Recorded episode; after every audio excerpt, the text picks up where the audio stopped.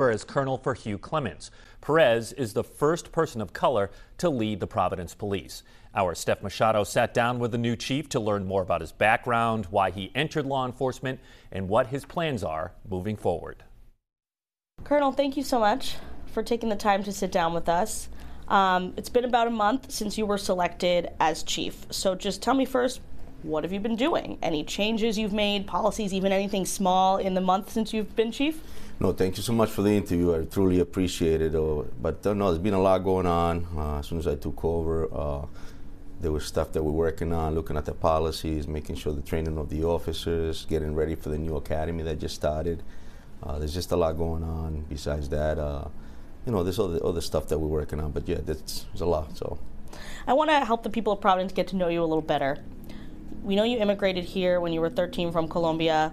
What was it like being new to this country as a teenager and growing up in Providence, um, you know, leading up to when you decided to become a police officer? Wow, it's uh, great bringing me back. Uh, yeah, so I came to the country when I was uh, December of 1982, right? So I was uh, almost 13 years old. as an adolescent. Um, got to meet some great people. I came to uh, my uncle's house. He lived in South Providence. We lived in an attic at the time. My father and I immigrated. Uh, just an immigrant who came to a new life, new country, trying to figure out what was going on, right? How do you get adjusted? How do you integrate yourself into a community that was brand new to you? Uh, and so I did. I, uh, I was able to. Uh, I had a younger cousin who ended up joining the Marines, and at the time he was getting ready to get enlisted. And so him and I uh, actually hit it off. We got very close, and uh, I got to meet the community. South Providence was much different than, than it is now. So yeah. What was it like? It was different. It was a, uh, think it was a pretty large African American community at the time, and uh, a friend of mine who I'm still friendly with, uh, Beanie Johnson, and his father was a boxing coach uh, nearby uh, Elma Street where I came to, and uh, so I got to meet Beanie, my cousin, and it was just the street, Broad Street. I look at it now, right, and you have about hundreds of Latino markets and barbershops. There was only one barbershop that I could remember when I first came here and uh, that's where we all used to go to. Um, and I used to walk from Elma to go to high school, which was Central High School. I went to Roger Williams Middle School, um, and uh, it was just it was just hard. It was different, trying to learn the language, getting used to the snow, getting used to the weather, uh, leaving your friends behind. Uh, again, I was getting ready to go into high school, and uh, I was an adolescent. It was just it was just a lot different. You know? And you've got a few boxing gloves I see hanging in your office. So what was the significance of the boxing for you as a kid? So it's funny, right? So I played soccer all my life. You know, soccer was a major sport in the city. As a matter of fact, when I entered Central High School, I went from JV right to varsity. Uh, and boxing was something that I was brought into by by Beanie Johnson, as I just mentioned, and my cousin. And uh, my first first time I remember, I was in there I don't know if they were trying to teach me a lesson. They put me with this kid who had been boxing for a while and uh, took a little beating, right? So they thought I wasn't going to come back, and I came back the next day, and uh, I realized how much that sport had to offer, uh, from discipline, from understanding the difficulties of life, um, being in there, going back, putting the right people on your corner, giving you the water, the people that support you, um, and understanding that when you're in the ring, it's almost like you're uh, whatever it is that you're trying to accomplish, you're doing it on yourself. But you got to prepare yourself, train well, do what you have to do to make sure that you can get there, and then you'll survive, right? So, boxing to me has been with me uh, from day one. Like I said, the discipline to study, the discipline to uh, continue to grow. Uh, did, no, yes. Did you know back then that you wanted to be a police officer? So yeah, it, you know, I had an interest in uh, growing up in Colombia. Uh, it was in the 80s was very hard. It was difficult. I came from humble beginnings. Uh, it was a major urban in the city. I mean, we look at urban in the city in Colombia, and there's poverty. Poverty to the sense that there's no kid, kids with no shoes uh, that are mingling with you and playing soccer with you in the middle of the street. Um, so I used to admire the work that the police officers did in Colombia. I have the privilege to train with a lot of them in this profession. As a matter of fact, at the FBI Academy that I recently went to, I got to meet one of the officers, a captain, and uh, and so I've always looked at them as heroes. But back then, I, uh, it caught an interest. And then when I came to this country, um, it was in there, but I really wasn't sure that that's something I wanted to do. But I did admire their job. And I was at Central High School, and two detectives came in and spoke to us about street law, and he caught an interest from Providence. and he caught my interest. And from there on, I just I, I graduated from Central High School, and my goal was to become a cop.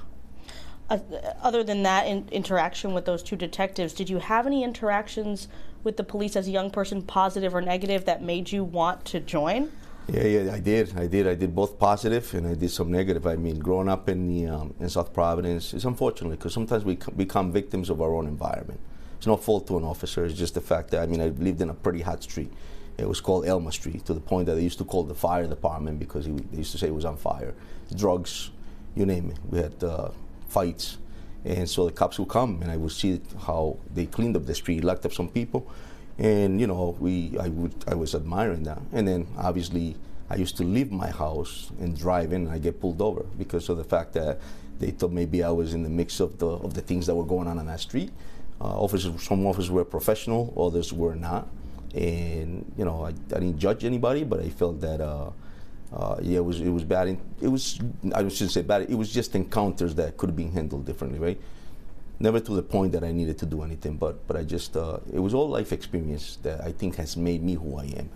Yeah, in the sense of being a, a good leader, also understanding the challenges of the neighborhoods that we police.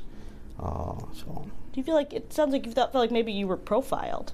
No, not at all. I think that I think it had to do with like you know the street that I lived in. My my the, it was bad. I mean, the house next to me got caught on fire. It was there was a lot going on, and there was some dilemmas. And I think that they were just trying to do their work. Uh, I backed out of a house that, that was having, was having some issues, and there was drug activity that was going on. Uh, I mean, literally, the people who sit on my porch that I lived in selling drugs, and uh, I was I was I was okay with the fact that, that there was proactive police work being done. It's something that I've always realized that you know, uh, and I come to my understanding that community policing and proactive policing or crime reduction is two things that have to uh, coexist together and, and I understand why this this this job is hard. It's not easy, and uh, and it's something that it has to be done right, professionally, in a constitutional manner. Did you ever feel like, with all what was happening around you, that you could have gone down the wrong path? Um, I had a lot of, you know, I've had some great parents. Uh, my mom and dad. My mom passed away, and uh, the discipline was in my house. I think boxing had it. Uh, there was peer pressure, like many of our kids in our city have it, right? This pressure that we face. Uh, and sometimes we don't have certain leaders or mentors that can get us on the right track.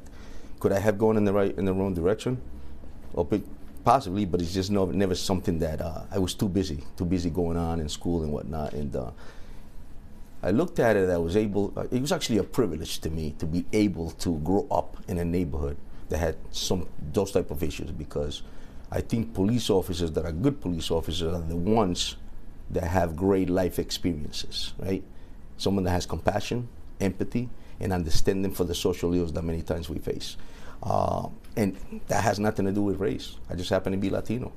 I grew up with some white guys that grew up in South Providence and eat rice and beans and then salsa better than I do. So sometimes I think it just has to do with life experiences. So uh, to your question, I think it just it's just I was just privileged to be able to to be uh, exposed exposed to some things, and then realize what my uh, well who I am and the character that wouldn't change for anything. So you grow up, you get married, you join the police academy. Um, it's 1994. Um, listen, the police department has been getting more diverse, especially the most recent academies, but it wasn't so much back then. What was it like you know, in the early 90s at the police department and have you, in terms of, you know, again, the lived experiences of your fellow officers and the diversity, and then how has that changed throughout the almost 30 years you've been here? Yeah, so I mean, I, you're right. In the 90s, it was more of that traditional way of policing, right? Where we uh, handcuffs, lock up people, and that, that was that, you know. And I came in, I want to say I was one of maybe 30 minorities on the job. Uh, but I've always uh, been who I am, right? The values that I have in me I don't give them up for anything. Uh, just I think that's important to be consistent with that. And I think through the years, I have been able to establish a certain personality and character that doesn't vary. And I think because of that, you know, if your question, if I understand your question properly, I think is I've been able to uh, to be um, understand by many. You know, I'm an immigrant, right? So here I am leading men and women that were born and raised in this country. And, and I think that it has nothing to do with anything. It's just the fact that people want to be led by people that can lead by example. And I think that has been able to carry me throughout. And and before we started, you were telling me a story about when you were in the academy and your first son was born. Yes. What was that story? Yeah, it was funny. Yeah, so I have a 1994. I come on the job, and I think you know, uh, I'm at a call. It was right off Cranston Street. We get into a foot pursuit, foot chase, uh, so domestic, and we ended up. I chased the kid. Ended up grabbing him in the middle of the street, and as I'm holding him, they came over the radio saying, "Patrolman Perez to acknowledge." So I come over and I grab the radio and I says, "Yeah, Perez on." It says, "Well, you need to rush to a woman and infants hospital. My son was being born." So, yeah, it was funny. Yeah, and I was actually with uh, Coach Cooley's wife, Ed Cooley, Nuris Jimenez, who was at the, at the uh, on the job at She was time. a fellow officer. She was a fellow officer. We came out of the academy together, and uh, she happened to be with me that night. And uh, it was funny. It was just, uh, know, it was, it was a it was a great moment. Obviously, I rushed to the hospital, and my son was born, and you made it in time. I made it in time, and he's 28 years old, so he came. He came to our family, our beautiful family, uh, at the same time that I came on this job. And you knew Coach Cooley as a kid Correct. Yeah. yeah went in to South high- Providence. Yeah, went to high school together. Graduated from Central High. Uh, lived on the same street, and uh, phenomenal person, great individual, as a great leader in this community. Uh, yeah. It's such a small. Providence is a small place. It's, Pro- it's Providence, Rhode Island, right? So and so now you live in North Providence. Correct. An- another town. Uh, sometimes people say you know the police chief should live in the city. Do you have any plans to move back to Providence? But it could happen. I just uh, something I thought about, and uh, it could happen right now. Just uh, looking into that, and just so happens that I happen to be in North Providence. But yeah, that's uh, definitely an option. I, I love the city. Grew up in the city. This city has seen me age. Uh, it has given me a lot. I mean, it put me in this dream of being the chief of police of a great city in, in, in this country. Uh, but I've always looked at it. I'm living the American dream uh, behind this Providence Police badge. So, what have been some of your? you- You've had a lot of different roles on the job leading up to becoming police chief. Do you have a, a most memorable moment or days that really stick out to you? I've been so many. You know, I'd be I'd be honest. There's been a lot of great moments. Uh, definitely becoming a captain to me was uh, critical. I think it was phenomenal. I was the first person of color to re- reach that level of rank based on testing, uh, and to me, I was very proud about that. And besides that, being a patrol officer, getting sworn in, uh, police in the neighborhood that I grew up in. Um, there's been just just great great stuff. Uh, being the colonel of the Providence Police Department is an outstanding dream that I, you know, just it's just incredible. I'm still feeling the emotions. I mean, it hit all the way to Colombia. People were uh, talking about that in the news there. So, you know, at first I was like, okay, you know, it's uh, I, to me I knew it was a gr- great great accomplishment, but I realized how many people are proud of the fact that I'm here. Um, I want to talk about your policing philosophy. You mentioned community policing a little bit.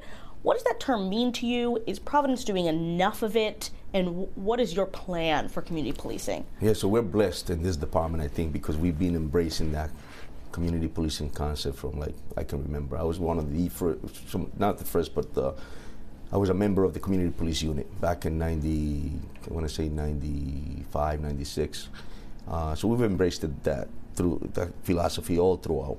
Uh, we're pretty good at what we do, not to pat myself in the back, but I've had the privilege to go around this nation and, and mingle and interact with all the police chiefs and deputy chiefs and majors. And when I talk about what we're doing here in Providence, their eyes open. Wow, you guys are doing that? Yeah, we are. It's nothing new to us. However, I think there's a momentum that, that we have. And Colonel Clements, uh, our leader for the last 12 years, has been able to keep that momentum going. My job is to continue on that and evolve on that. Uh, I think our partnerships throughout in this community has been great. I think there's, there's, there's room to increase that. I also think that there's also room to make sure that every officer that wears this uniform and this patch understands that concept. Uh, it's, it's hard. It's hard at times because, as you know, this profession has been is difficult, and the recruiting has been very difficult. Uh, so, the officers that we're able to graduate from the next academy, I want to make sure that every officer, including from the most seasoned to the most youngest, understands the value of community policing. And I think I mentioned earlier how important it is for our officers to understand that community policing is, is, is, is a term, right? But it's about being able to mentor a child or a kid or a juvenile, understanding the needs of our community. You know, everybody has needs, and the city is so diverse. Everybody has different needs. We have to be. If you were happen to work in the east side of Providence, you happen to work on Cranston Street, or you're working in South Providence, as an officer, you have to understand what it is that they want and how they want to be serviced. And that's what community policing is all about. You have to make sure that you interact with your community, understand what they need, and then deliver.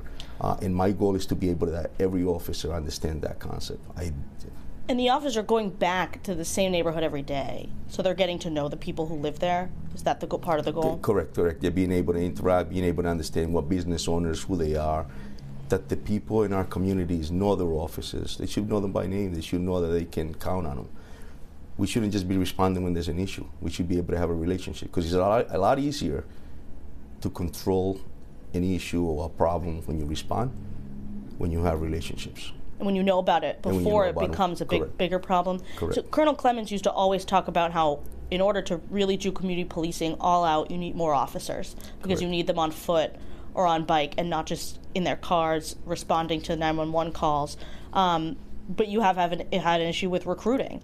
So Right. do you know how many officers you is the is the new academy class fully selected? Do you know how many officers there are? Yeah, right now we have yeah, it's, uh, we're about uh, 35 right now. Uh, 35. So you were yeah. supposed to have 50. You were funded Correct, for yeah. 50. And what happens is through the process, some people decide that that's not for, for them, or the people, you know, will continue with the process. Some people decide that they want to go somewhere else. And so that's the number we have now. Um, but you know, it's, it's, people are always asking, like, what's the exact number, right? What is the exact number? I've for asked you that, yes. Correct. You have asked me that, and and you know, sometimes you think about the right number is to be able to. Again, I'll go back to the fact that there's so many different communities, and you have to figure out what it is that you want to do. When you have more resources, you can do a lot more, right? And, and, and it's critical. You can have officers on foot. You can have whatever it is that you know, whether it is at the schools or or in different communities and things things that they need. So, I think the number has to be a number that that is going to be able to fulfill those community policing initiatives that we're trying to to increase and to and to evolve on. So uh, I, I I just couldn't give you a number, but I think that definitely we need to increase our numbers to a certain extent. And is that new class? Have they started? Yes, When did they start? they started this uh, Monday. oh, just a couple just- days ago. correct. And so, you know, 35 officers when you wanted to get 50. Um, I know that the police department has started doing accepting lateral transfers Correct. as an ins- to try and help with this recruiting challenge. Um, are there any other plans? We saw in New Bedford they're actually offering, uh, I think it was five thousand dollars signing bonuses Right. to get officers to join the department. Um, are you looking at anything like that? Yeah, that's something that's a great. It's a great point, and I think some departments, I agree with you, are doing it. That's something that I would have to speak to the administration if that's be even feasible. And what about sort of looking inward too? Like, so what is it about being a police officer that not as many people want to join? Is there is there something about policing that's less um, appealing to a young person looking into a new career? Yeah, no, definitely. I mean, I put myself in them shoes, right? So as a young man, I, I didn't think about like, okay, I admire the work, but I never thought about joining. And then once I start, I took that class, and they spoke. I, I heard the passion of the officer speaking about this profession. It called my attention. Personally, I think if I was able to, if I was to recruit somebody right now, one of the things I would tell them is the fact that you're, you, you know, you can get an education, right? From the department in the city, will provide that for you. Professional development is here it's very rewarding to be able to make a change into a community that has needs, especially as a police officer. It's a very courageous and honorable job. There's times we're actually saving people's lives, but it also comes with great responsibility. You have the, you can take the, you, ha- you can have the responsibility of, you know, I mean, you you can take somebody's life, and that's you can't take that lightly. I want to ask you about a, a particular memorable moment in your career. Um, Colonel Clements used to always he, he always talked about how much restraint is used by this department. It's very rare that you fire your service weapon, but you have had to do that. Correct. I think just once. Has it been more than once? Uh, more than once, yes. At, it, the one I'm aware of is at the highway shooting in, in 2017. Correct. What was that like? So I'll tell you this is uh, the um, this job comes with a lot of challenges, right? And many times you have to use deadly force, right? And so I think that every officer understands the responsibility that is given and put up on them. Uh, I am someone who uh, uh, understands the challenges of this job, and I think it's critical for someone like myself to also know that the wellness of our officers is critical, is important because of situations that can happen like that. The training and education of our officers is critical.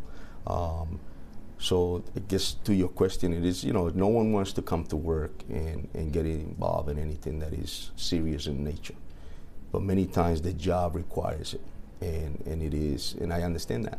Uh, I understand how difficult it is because at the end of the day, uh, it's important for every officer to know that public safety is number one. Was there not, so was there another incident where you had to fire your service So yeah, it weapon? was, uh, it was actually uh, I, I've, I've been in this department for like almost actually you know 30 years. I've had the privilege to work in narcotics, the gang unit, and it was it was actually during a raid. It was it was actually a pit bull that came at us, and unfortunately I had to fire. Yeah, oh, at the dog. yeah, at the dog. Yeah, correct. Um, and so, and, and you said, you know, it's something that I'm sure stays with you because it's rare. Yeah. It's rare. Providence police do not. There are years that go by where not one officer fires a weapon that whole year, right? Is that something that's also trained? So we talk about a lot about the Providence way of training being different than the rest of the state. Is that that restraint something that's trained? It's rare. You're right. I mean, uh, if I sit back here and tell you how many times a Providence police officer pulls his firearm, we'd be here for hours, right? But we don't have that many shootings, and it's because of the training and the professionalism that the men and women on this job have. Uh, I tell you, it's not because I'm patting myself in the back, but we're pretty good at what we do, and it's to echo the words of uh, Colonel Clements. Uh, I, I've, I've lived it. We're pretty good at what we do, and that's the city knows they're in good hands. Were there any areas that you would say you disagree with Chief Clements uh, on your policing philosophy? Uh, no, not at all. I think you know he's been a mentor. The chief is uh, beloved. He's a friend. Uh, his family, uh, and besides that, he knows when to be a boss. I think that I've, I've had the privilege to be able to learn a lot from him. Uh, and I think the reason I'm sitting in this place right now is because of the fact that I was paying attention, and he was pretty good at what he did. So no, I don't think that you know. I've always, and I told him this. That's why I can. I've always said to him that he's he's always he was always somebody that explained very well his decisions. So even if there was disagreement, he was always there was always conversation, and he included his team in making sure that uh, that we made the right choices and the right decisions. And so, no, You've said you want to um, reform the Law Enforcement Officers Bill of Rights. You wouldn't be in support of repealing it. Um, of course, you don't get to make the decision on what happens with that law, but one of your own officers is the state rep who is going to be proposing changes. So I'm sure your opinion and the opinion of other police chiefs is going to be taken into account. What specifically would you change about Leobor when you when you go tell lawmakers at the state house, here's what I think you should change? What are you going to tell them? So, so I think I said this in public the other day. I think is uh, uh, a Leobor is, is a basic due process that every officer should have. I get that, but it should be reformed in some ways. One way I think is important for the chief to have the authority to be able to you know issue discipline more than two days. I think that's minimum, and is it's especially in some situations the chief should have the latitude to be able to you know determine how many days to give. The other thing is transparency, right? So when you're not transparent with the community you serve, there's a perception of unfairness. There's a perception of lying. There's a perception of something being covered up. And I think that language there needs to be reformed in some way. We should be able to speak when it comes to issues that affect the communities that we serve. And I said that in public, and I think that uh, those are the two things that come to mind when I think is, uh, when, in my own opinion, of what should be addressed. Right, because you can talk about other investigations in public, right? That that you've, you've arrested someone, but when you arrest one of your own, you become sort of restrained because of Leobor from talking about what it is that happened, right? There's restraints and there's constraints based on the, the way the language is written, correct? Um, I, I do want to quickly talk about gun violence because the city still has a gun violence problem, even though the numbers are down. They're not zero. You see the numbers come by your desk every day, I'm sure. Do you have concerns about the current trends, and what um, are you working on to combat gun violence? So I agree with you. Yes, the, the numbers are down compared to you know the last years. So when we looked at it, even though we've had some shootings, is uh, it's still it's still lower than the, the years past. Um, as far as uh, the plan, yeah, is to continue. Like I said earlier, continue with the same movement we've done. Uh, we have pretty good proactive police officers that are doing what is needed to make sure that our city is safe. Uh, we work closely with many different uh, federal agencies, uh, different organizations throughout the city uh, to try and handle those issues. But yeah, something that every American city is facing, right? Violence, and it's unfortunate. Many there's many illegal guns out there, and it's something that we need to figure out how to address. But I know for a fact that we're in good hands. Like I said, in the in the city of Providence, the Providence police officers are very proactive. The district commanders have a good hand on their particular districts, and as if I may explain, the district commanders are the mini police chiefs of those areas. We count on them a lot, and they're the ones that have a hand on what's going on in the particular districts. Some districts may be busier than others, we, we rely on their knowledge. We rely on the knowledge of the community members to help us out to minimize some of the violence that we're having in the city. The Nonviolence Institute is a great partner of us, and we have many others that work very closely with the department. You talked at the at the public forum when you were a candidate for police chief. You you mentioned something about making sure that we're not over policing certain neighborhoods. What did you mean by that? And is that something that's been a problem in Providence? No, I, I, I just feel that it's, some, many other many, many other uh, departments have had some issues when it comes to you know you just if you just sending police officers to areas because it's it's a hot spot or it's a problem, right? Based on nothing other than the fact that we're getting shootings in that area. I think it's critical for you to look at your data, right? Figure out, and we're lucky in the sense that we have access to that stuff. Figure out exactly where it's happening. Figure out who are our players that are committing these issues in our city, and target specifically those individuals that are committing these, these crimes. Uh, and the reason for that is because, like I said, I grew up in an environment uh, in Providence, in South Providence, and many times, like I told you earlier, we become victims of our own environment. We want to make sure that, and when I say victims, is the fact that we're getting pulled over because we backed up out of, out of a house that may be very active, might be a kid that's just going to school, going to college. So we want to make sure that our officers understand the responsibility they have, and when they're doing the police work, that is targeted to specific individuals that are causing crimes in the city. And listen, I, I, will I'll be the first one to say, if you're committing crimes in the city, if you're active and doing the wrong things in the city, then you got to expect the police officer to, to act on that because at the end of the day, we have individuals in the city like myself who are trying to do the right thing. So it's critical to be able to do that, target specific individuals, and is data driven for a specific purpose. Target right. the people, not the neighborhood. Correct. Um, finally, I just want to ask you: Is there anything you're working on that the community can expect to be announced in the coming months? Any new policies, new units? You know, I know you've only been chief for a month, but what are you working on? Uh, I think it's critical for me is this community policing vision that I have, right? And and it's something that I uh, that I'm trying to figure out what will be the best way to ensure that our officers and our community members can work together as a group. My thanks to Steph Machado and Colonel Perez for that interview. A reminder you can take Newsmakers on the Go and Steph's Pulse of Providence episodes by subscribing to the podcast. We got a QR code at the bottom of the screen there for Newsmakers. Thank you for watching. If you missed any of it, it's on WPRI.com. I'm Tim White. We'll see you next week on Newsmakers.